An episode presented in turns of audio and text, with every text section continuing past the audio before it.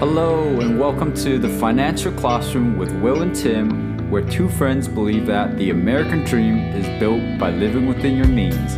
Listen as we discuss how to build wealth, live frugally, and attack life with a financial plan. Hey everyone, welcome back to The Financial Classroom Canada. Today you're listening to episode 70. Wow, we are at episode 70. That is insane. We have a special guest today, and I won't introduce him because he's... just a special guy. I think Tim knows him really well. And before I get into that, yeah, on the other side of the mic, there's Tim and Eric as well. Yeah. Hey, everyone. So today we've got, as Will mentioned, a special guest, Mike, which is Tim's brother here. Very cool situation. Mike, why don't you go about kind of just telling us a bit about yourself? I feel like I need to include this from my mom that most people call me Michael. But oh, my apologies. I don't care. She just hates it. She got so mad at me when I changed my Facebook name to Tim instead of Timothy. I'm like, everybody just calls me Tim, but she calls me Timothy. That's amazing. Yeah. You keep going calling me Mike. I was just like, I need to include this for my mom. Almost. Yeah. Good to know. No worries. And so, sorry, before you head on to that first question, Eric. I just want to say Tim was being forgetful and forgot his mic. So if he sounds all not normal like what you used to sound like, that's because there's actually he got his mic. He forgot his cord. They're at Mike's house right now, or Michael's house. Yeah. But yeah. Anyways. So I can be as dumb as I want because Tim is editing this, right? I can cause as much work for him as possible. Yeah, you can say whatever you want. I'll make it work. You want to repeat to repeat the question? Okay. Yeah. Yes. Oh. No, that's okay. So Mike, just like any other six-figure millennial, usually, you have a story kind of leading up to your current situation, things you did before you kind of, started putting yourself ahead and maybe, things that kind of helped you out or first jobs that kind of taught you certain aspects about the importance of, putting yourself ahead. So why don't you kind of give us a little bit of a background of your story and just kind of, where you were beforehand and what kind of got you started to be where you are now? Yeah. Shockingly, my story is similar to Tim's. Wow. Yeah, kind of... We even have the same mom. Yeah, just grew up. My mom stayed at home, so money wasn't necessarily overflowing. We had good examples of being frugal and budgeting and, picking the things you want to do and leaving some stuff off the table. And then, went to Bible school for a couple of years, took a year off to pay off the student loans I got there. And then, went to U of R, worked at a camp during the summer and then worked at my church during the winter. So a lot of the time before I got my first post-university job was I never made a ton of money, but I always had enough and always learned to save. But I guess learn to save and learn to, make every dollar go a little bit farther. So do you want to tell them a little bit about I guess what your job is and what you went to school for? And I at university, I did a computer science degree, and so I'm now a web developer, mostly doing contracting out to different companies. So that's been really good. And what would be your current net worth? And at what point did you hit the six-figure mark? Yeah, current net worth, we just made it over 6 figures, close to Christmas there. And I think that, over Christmas, we finally got to that point. And how's that? Do you have an idea of how that net worth is allocated roughly? Yeah. So I think about half of it's in our house. About another third of that is in RRSPs and TFSAs. And then, the rest of it's just like cash from emergency funds and savings and sinking funds and stuff like that. Cool. So about 50 grand in house equity, if I'm getting that correct. 25 grand in probably TFSA / RRSP, and then 25 in just cash. Yeah, there's a little bit, it's like a little over 30, I think, or 35, somewhere in there. And okay, TFSAs and RRSPs and resting cash. Cool. Nice. That's awesome. So you're the only one who's working in your house, right? And I believe you just had your other child now. There's two of them. And so what would your, I guess, salary range be since you started working to now? Because you said during university, you didn't make a whole lot of money. Yeah.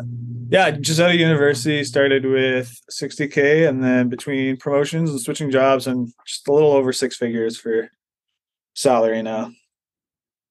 And then you nice.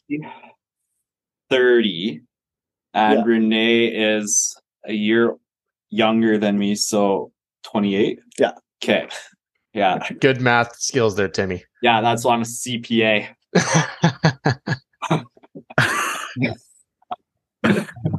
Well, Mike, how long have you been married to your current spouse? 5 years. Five years.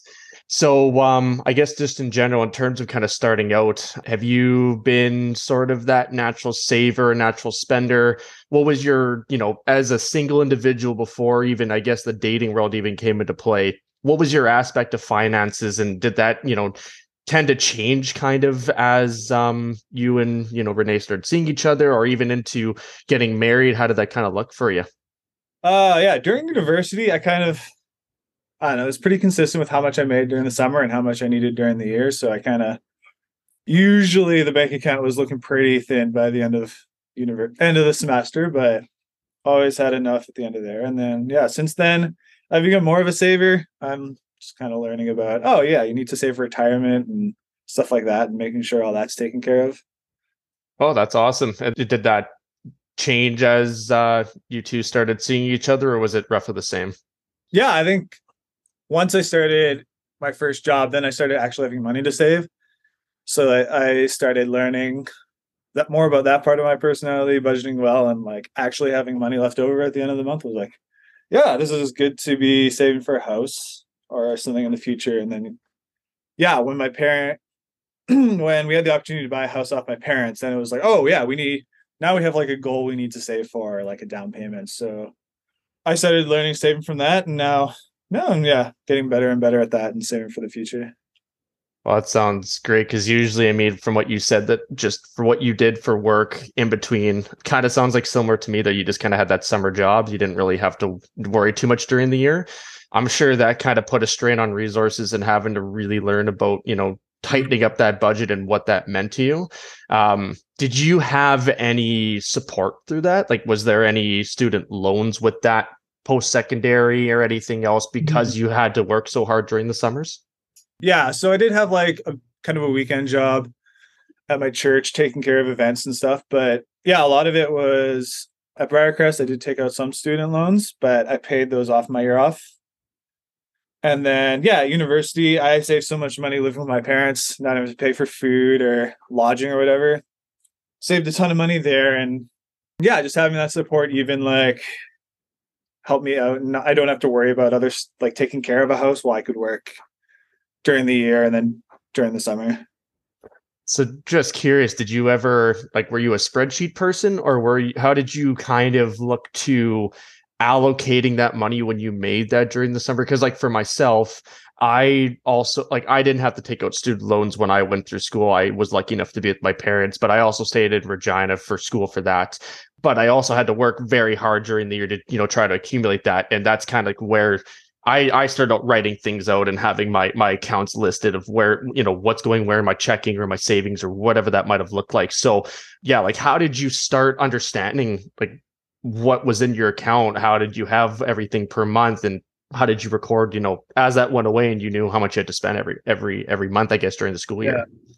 I guess I just knew, I knew how much each semester costed for tuition. And so I wasn't a very, spreadsheety person. I was just I know how much I spend per month on, it was only a couple of things, a cell phone and insurance, car insurance and gas and stuff. So for the most part, I was just make sure I have enough for tuition in September and January, and then everything else will take care of itself. I made just enough money to cover everything else and still hang out and go out for food every once in a while. So one thing I want to ask about to you is, when you and Renee started, got married, combined finances, what was that like? Was there any kind of adjustments that took place there, and was one of you more of a natural saver and one a natural spender? Yeah, I think Renee was just happy to have someone to take on that mental load for her. She didn't really like thinking about the like big picture with like salary and taxes and that kind of stuff. So yeah, we kind of combined it. And she's just like, Michael, I trust you to take care of this. I trust you to do a good job with this. And I haven't disappointed her yet. So hopefully. Was there any debt that she carried over with, like student loans or anything like that? Or did she bring over assets? So after we got married, we worked one more summer at camp together. She had student loans from doing a one-year course at SIAS, but the way it worked for camp is we kind of got paid for a couple months all at once. So we were able to pay off. And what is SIAS for listeners from other places? It's like a technical school. She took continuing care aid to work in senior homes and stuff. And so she took a year to learn about that and then had a little bit of student loans after that. But we were basically able to pay it off with the money we made at the end of the summer working at camp. Cool. So Michael, obviously you, it seems like you grew up in a household. Actually, I kind of know Tim pretty well. So household that's pretty frugal. You have a brother that's a spreadsheet wizard. And you do budgeting yourself, things like that. So what are your biggest mistakes in terms of finance, or are there any big mistakes?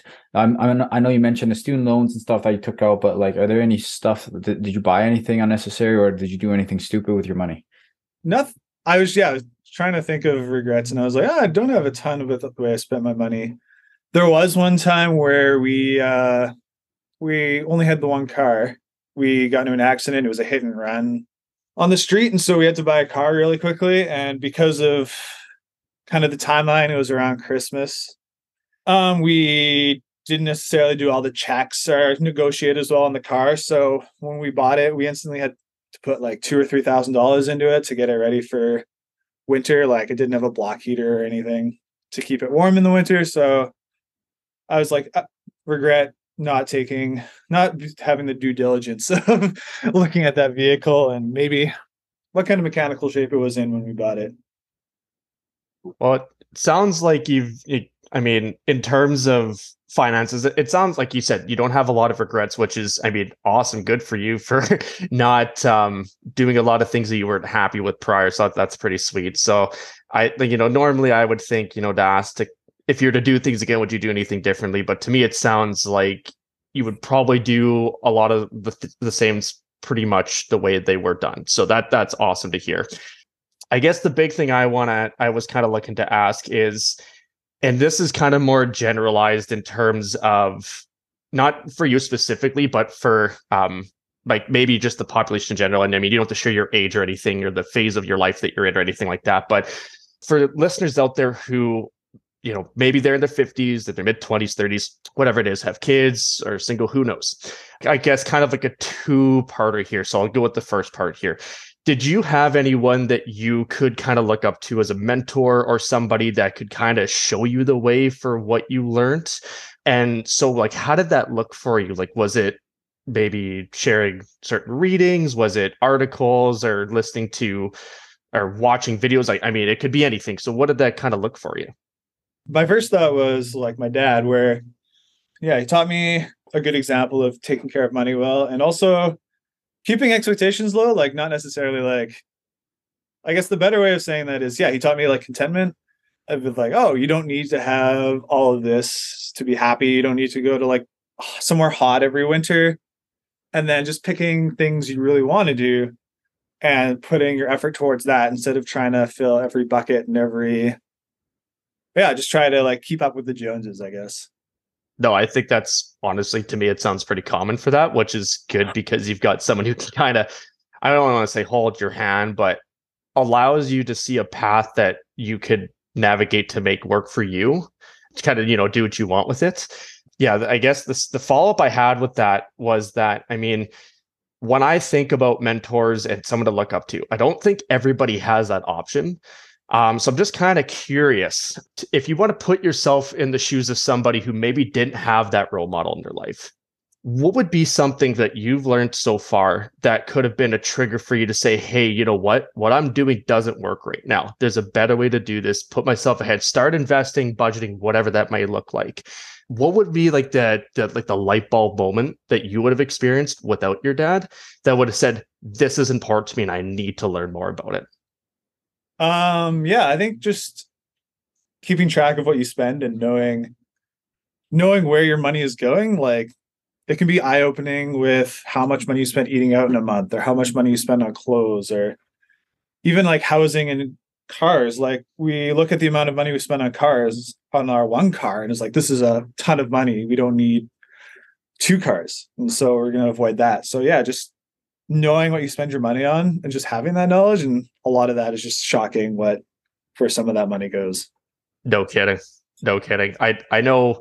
Not to make, I mean, this episode's fully based on you and your accomplishments, but I am curious, Will, Tim, has there been any similar experiences for the two of you for this? Yeah, I think for me, it was probably that moment that I got out of school and I just came to reality with the student loans that I had to pay off. And I was like, okay, I need a plan in place here. I want to get rid of these as soon as possible. And that kind of forced me to look at, what I was spending and what I was bringing in and be like, I want to get these paid off as soon as possible. I'm going to decrease my spending so that I can throw everything at the student loan. And so that was kind of my light bulb moment. I think I went through a few different phases. It was my grandpa who taught me saving at an early age. And then kind of Dave Ramsey teaching about just like avoiding debt, kind of thing.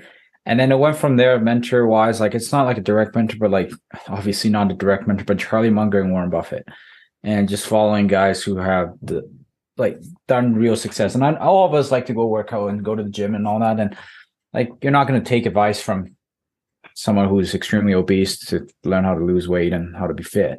Right. Same thing with finance. When I'm trying to look up to who I want to be, what I want to do down the road, I look at people who's done success. And but yeah, Charlie Munger and Warren Buffett, those two I really look up to. And I think, heck, the reason we're doing the six-figure millennial is because Charlie Munger talks about the first 100K, right? Mind you, he's talking about like being invested, but that was the thought behind this whole segment. That's how it started in the beginning. So for me, that's like those two have significant impact on my life. Even though I obviously don't know them personally, or they don't even care about me, obviously. But yeah, so, that's good perspective. Yeah, that was a good question, Mike. Oh my goodness, that was a good question, Eric. Michael, I guess you want to be a co-host one day too, eh? That's the dream, yeah. Yeah, no, so. I guess at this stage, you guys have two kids. Are you helping your kids down the road with education too? Seeing that obviously you and Tim both had to take out student loans in some way or capacity. Is that something that you guys are trying to do, or are you just obviously? I always say, who told me this?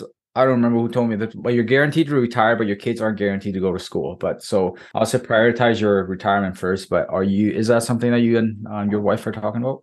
Yeah. The one day I kind of just did the math, and I forget what the number was, but talking to Renee, and like we just had every income tax return, we throw $500 of that into each kid's RESP. And that may not, I don't know, it didn't sound like much when I said it like that, but it was something like $8,000-$10,000 with the matching from the government, and so was it once a year kind of thing? Yeah, you're doing okay. Yeah, and yeah, it's not the optimal like fill everything every year, but it's enough to give them like a good start to their education and give them a year or two to figure it out before they have to start paying for it on their own. Yeah, and then that'll grow obviously too. So yeah, that's fair. I know that you. I guess I can speak to like from what I've seen in your life, which one of the things I used to see was that you ate a lot of skip the dishes. And I'm just curious if that was like, I noticed that that's not a thing anymore, or at least not nearly like it was. I'm just curious if that was an intentional thing, and like, yeah, what was kind of the mindset there if it was? So yeah, when we start I think we started doing that during COVID because when you're locked down and can't really go out anywhere, you're looking for any little excitement you can get, and skip the dishes became that little, hey, we get to do something fun tonight. We get to order in. And the only different thing that happened to you in that week. But yeah, we were talking earlier about, once you look at kind of the end of the month, the end of 6 months, like how much money did we spend on skip the dishes? Like, oh, we spent like thousands of dollars on skip the dishes in like the course of a year. It's like, this is a problem and we can do this cheaper. And then one other cool thing that I've seen is actually you've kind of taken an interest into sustainability. Yeah. You've kind of, I guess, you know, I've seen you like, you know, reducing meat consumption, for example. Would you mind just talking a little bit about what some of the things you've done to incorporate sustainability into your life and just kind of how that's been able to save money? Yeah. It's funny. We started eating meat less because of different health things and like, oh, just kind of improve our health. And then one day, was it a year and a half ago, we went to the grocery store to buy a roast because some friends were coming over, and like our jaws hit the floor at what a cost of a roast was. We're like, how do people afford this stuff? Because we've just been able to incorporate a lot more beans and lentils and stuff in places where like ground beef or other stuff you'd use. And that's like, that stuff's dirt cheap. And so you don't really miss it, especially when you're doing it every day. And like when you're eating, you have to feed yourself like 2 or 3 times a day, every day of the year. And small stuff like that can like add up. And then, Renee, my wife, has gotten into a lot of thrifting and reusable diapers and stuff. And it's kind of interesting. We'll talk to Renee's grandparents who they basically grew up on a homestead. Their house, didn't have running water for a long time, didn't have electricity, and just, it's funny talking to them and be like, cloth diapers is something they had to use because they didn't have a choice, because like disposable diapers weren't invented yet. Or even gardening, having like vegetables in the back and fruit trees that they could eat off of and not have to go to the grocery store and stuff like that. And in thrifting, reusing stuff from one kid to the next, taking stuff from other people. That kind of stuff is like has enabled Renee to stay at home and take care of the kids where a lot of her friends are going to work and doing stuff like that instead of staying home with her kids. And so, just lots of little things, stuff like that. And it's interesting how learning from people who had to do it. And even if we don't have to do it, it still has benefits today. And like thrifting for kids is, I imagine, like one of those huge things where if you're buying new clothes, if you're buying new whatever for them, like you probably have the potential to spend, thousands, even tens of thousands of dollars too. Yeah, no, Renee spends lots of time on VarageSale. And sometimes I wonder if we spend more stuff on gas going to get the stuff than we actually do on the stuff itself. Nice. Go ahead. Sorry. Oh, yeah. And there's always people who just had kids who are trying to get rid of stuff. So you can find like bags of stuff for so cheap. But then as like your kids like grow out of stuff too, like she's been able to like resell some of that stuff back on VarageSale as well. Right. So it's almost like a net zero. Yeah. Yeah. She jokingly calls it renting it from VarageSale, where she buys it and then 6 months later it doesn't fit anymore. And she puts it back on for the same price. That's awesome. Well, Mike, it sounds like a lot of, what you and your wife do on a daily basis would kind of fit along the ways of trying to, I guess, decrease those expenses as much as possible to maybe have that allocation to savings or investing more. But as you were kind of explaining all that, I was just kind of curious in terms of your age, not necessarily, you don't have to be specific to the phase of your life like I kind of went to before. Is there anything in general that you feel that any person could do to put themselves ahead? Because being a 6-figure millennial is a huge accomplishment. Like that's not an easy task to do, as Will was saying, with the Charlie Munger type of stuff. If people don't know about him, I would highly recommend to look him up, but it's not an easy thing to accomplish. So in terms of maybe what you've done or other things you've thought about doing, what's something that, you know, a person generally in the same age or just, I guess, in their life, what they can do to put themselves ahead if they don't have a lot of support systems? Yeah, that's a tough one because I've had so much support systems, and there's that like pull between like, there's that interesting contrast between privilege and being in a good position where my parents gave us a good price on a house, but if we haven't been working hard to save, we wouldn't have been able to buy it even if we were being given a good price on a house. I'm trying to think what advice I would give. I feel like I'm bad because our grocery budget, we still go over usually. But I know like little things add up. Like, what is your grocery budget? It's about $550 a month. That's including like diapers and household things. Wow. No kidding. So we usually go over a little bit, and then eating out's a separate thing. But yeah, usually like $550, $600. And yeah, I think probably the way we do that is little things add up. Like flash food. I know you guys are. Yeah, it's flash foods. Guys are stands for flash food. PC Optimum has a really good program, and if you know how to work that, you can get points for groceries. Like often, I'll have an extra $100 a month in groceries that are just PC points from filling up at the superstore near my house or buying deals and stuff. The PC points days, most recently, I got like $200 of free points from like a $500 shop. So. Like little things like that add up and can definitely make things easier when you're like, oh, my budget's leaning. It's like, oh, but I have $50 in PC points. So we can buy stuff like that or with that. Yeah. So just the other day I had like a car repair that I needed to do.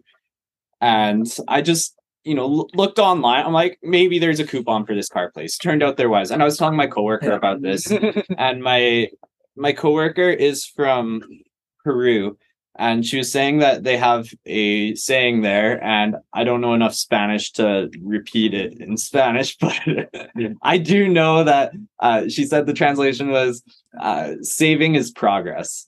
So, and that's kind of what she used to describe my situation, where it was like, it was whatever, $1,100 to repair my car, and I had a $30 coupon. But, that's still $30 ahead. And so same kind of thing in, your situation where, yeah, you use flash foods or you get those PC points. And, it's a lot of the time it's like, oh, yeah, $5 here, $10 there kind of thing. But those things add up. They do make a difference. So, yeah, we've most recently been experimenting cooking beans from dry instead of buying the canned stuff in the supermarket. And like dry beans are so cheap, but you have to be willing to put in that little, it's not too much extra work, but it is extra work to cook them. And you have to be planning ahead your meals to use them so they don't go bad and stuff like that. That's a little thing that we just started recently that we've been trying to do to lower the budget even by a little bit more. Cool. And I guess just kind of looking ahead, do you have some, I guess, like long-term financial goals, 10-year financial goals that you're kind of looking at? The one thing I really want to do is pay off our house. I know that's not the right math thing to do. With investing, you can make more profit, but I don't know. That's something that's always been interesting. I've always been interested in paying that off a little bit quicker, and just that mortgage every month really hurts on looking at that and the bills. So getting rid of that, and then I don't know, long term. Yeah, I don't really have anything crazy long term. Just keep saving, keep doing well, and then at some point I'll retire, but I don't know when I'll get that bored. Play it by ear. Yeah. So Michael, I'm gonna pivot to my favorite part about finance, which is the market or investing. So you said you had 25 grand, whatever, TFSA or RSP. How is that broken down? Are you buying into GICs, bonds, mutual fund, ETFs, index, et cetera, et cetera? Like there's all these obviously different investments, gold, Pokemon cards, hockey cards, whatnot. How is that broken down? I guess you can't hold Pokemon cards under your TFSA. I don't think that's a thing. But anyways, how is that broken down? What are you invested in? Or what are you into, individual stocks, things like that too? So my RRSP and TFSA, which is about 95% of it, is all in VEQT, just a ETF that Vanguard. Oh, equity. I don't even know what it stands for. I'm just like, hey, Tim, what are you for this? And nice. He gave me a few options with things. And I was like, hey, I want this one. And then what's in my RASP is a robo-advisor from Wealthsimple, because that was my only option. And it is not doing as well as the VEQT stuff. So this is why, honestly, this is why I opened Questrade for RASP when I first started, when Milo was first born. So everything's already there, and I don't want to use up more of my brain on finances than I already do. So that's I'm lazy. Well, and VEQT, you get like some nice exposure too, where you get your S&P 500, you get your Canadian, I think some international in there as well. Yeah, right? It's all equity. Yeah, you got your emerging market, your VUN is in there, your VCA is in there, etc. Like this, it's the whole world. I think it's got over 13,000 stocks. Yeah, obviously, it's. I mean, this isn't like a one size fits all type of thing for everybody. It depends on your personal situation, but like, yeah, those are just some of the benefits of VEQT. So. Mm-hmm. I feel like I'm a weekend 5K runner in a room full of marathoners. Like I'm just like, yeah, I just, do enough to keep myself in shape, keep myself going forward. And everyone else here is just like, yeah, I'm a marathon runner. I have to optimize my nutrition and do my runs to get the most value out of everything possible. Tim's a sprinter, basically. Yeah. Oh, man. So, Mike, I just wanted to ask quickly. So before, when you were kind of talking about your mentor with your dad, and that basically 90% of your portfolio with your investing is in the VEQT, I know that it sounds like you've gone into it for basically just being mindless, putting stuff down in for the future, getting those dividends, et cetera, and growth. But I'm curious to start that. Was that coming from you, your dad, or was there some sort of external or internal factor that came in that VQT came up and you went, I wonder what this entails, and this is a good investment for me? Yeah, with work, they had some kind of matching for TFSA's RRSP. But it was just in their own system. They would manage it themselves, and it would make money or whatever. And I didn't think about that. And then, yeah, recently switching jobs, I just think a little bit more about, how do I want to invest my company, my money? How do I want to invest my money, and what am I going to do with it? And so, I don't know, talking to Tim was like, hey, I have these RRSP and TFSA money. I have it sitting there. What do I do with it? And he kind of was like, this is what you do with it. Like, I'd been talking to him before about stuff like that, so I was vaguely aware of what was going on. But yeah, he was one who kind of gave me the hard details I needed with what to do with his money. Did Tim ever show you something, or put you in a certain direction that gave you more to read up on it? Or was it just like, hey, Tim, can you help me? And Tim said, here you go. I did have some things where I want to make decent money. I know I won't need this money for years. So risk isn't that big of a deal. And he's like, I also want it more invested in Canadian stuff. And he's like, well, there's these three options, and this is what you're getting with each of them. So kind of, yeah, gave me some options about stuff like that. So I guess we're getting to that point in the podcast, time to break a little piggy bank. And yeah, I think you're familiar with how this works, right? I think so. Yeah. So basically you have piggy bank, all the money in the world is in it. You get to break it open. And in this case, you get to, I know you love camping, you've got a bowler and you're kind of part of the bowler cult. And yeah, so if you could choose 5 places to go camping, what would those 5 places be? Ooh. On our list is East Coast, Canada. We want to do a road trip out there. That's a long way to take the bowler. Yeah. Yeah, no. Take a month and just drive all that way. See all of the beautiful Canadian countryside. That would be sick.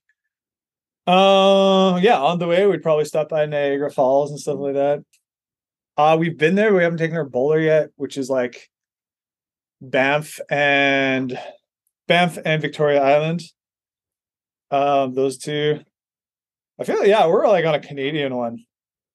Top 5 Canadian places, and I guess, I don't know, go up north sometime. I've never been up to the Yukon and stuff like that. But yeah, there are other places, and we'll go to the States. Some of the national parks there are fantastic, like Mount Rushmore, Grand Canyon.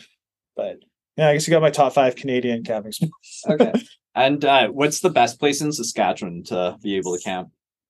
You've done like lots of the provincial parks anyway. Duck Mountain is a great one. We didn't camp there, but it's on our list for this summer. Prince Albert National Park up north. Mm. That place is gorgeous and has some great roads to drive down and stuff like that. Cool. Okay, so Tim, I know that you said to keep it at a minimum, and I've been hurting all podcasts to bring this up. So for listeners out there who don't know Mike, he is unfortunately a very big Leafs fan, and I my condolences, honestly. I share just complete sympathies, just, you know, but it makes me wonder, you know, you're wearing a Leafs hat right now. Number one, do you have a sinking fund for sports equipment or other merchandise from them? And how much have you had to spend every year? So the funny thing is I don't have to spend anything really on Leafs stuff because everybody's like, they just donate them because it's trash. Probably. Hey, they haven't won the cup since when? You haven't had to worry about new merchandise. That's right. More of a thing of like, hey, what do we get Michael for Christmas or birthday? It's like, oh, this has a Leafs logo on it. He'll like it. And I'm like, I don't need a Leafs like extra. I did get a Leaf crock pot. That's probably the weirdest Leaf thing I have. It's like, yeah, that one's great, but yeah, I guess some useless Leaf stuff. Yeah, those past game sevens for you must have been tough. Yeah, somehow they're getting harder every time. You think I'd be used to it by now? Although you're directly responsible for the difficulty in the last one, so that. Well, thank you for being a team player that I had to ask. Fair enough, Mike. Thanks for coming on today. Obviously, it's good to share your story. I hear Tim talk about you here and there, but it's good to actually, you know, sit down with you and talk to you. I know you from all the way back since university and stuff, but I haven't talked to you in a while, but it's good to see that you and Renee are doing well. Yeah, I just quick question. How fast do you want to try and pay off your house, I guess? Like how many years do you have left on it, and how fast do you think you'll pay it off? We still got 20 years left. Some of that money in the TFSA I might throw at it if the mortgage rates stay as high as they are. Yeah. I want to get it probably like 10 or 15 years from now. So, or 10 or 15 years, yeah, from now. Should be good, but yeah. Renee has a bunch of renovations she wants to do, and I always tell her that that's a post-mortgage renovation. So that's I gotta tell you, man, as a homeowner, it never ends. It doesn't matter if you do some rental, it never ends. So thanks so much for coming on. It was fantastic. Yeah, thanks for having me. It was fun. Yeah, no, it's I'm glad that we got to share your story. I mean, it's been cool, like firsthand being able to kind of see the journey that you've been on and getting the house, and with like I was saying, you know, even just kind of you sharing some of your tips around sustainability and food and cloth diapers and things like that, and just how that's been able to help save money for you guys. So yeah, it's been really cool. Well, Mike, it's been a pleasure chatting with you today and kind of talk about your story and just, you know, the things that you've done so far in your life that have brought you to where you are currently, and, you know, things that you're planning to do in the future. I just want to thank everyone for listening once again. We always like to bring on these types of individuals just to, you know, share their perspective and kind of, you know, show that idea of how things could be done differently. And yeah, I guess till next time, we'll see what happens. Yeah. And if you're a six-figure millennial, or if you want to come on the show, got any ideas to bring on any financial topics that's interesting, feel free to reach out to us at financialclassroom@gmail.com or find us at Financial Classroom on Facebook. It's Financial Classroom on Instagram and Financial Classroom Canada on our podcast platforms. So yeah, thanks a lot, everyone. And until next time, see you later.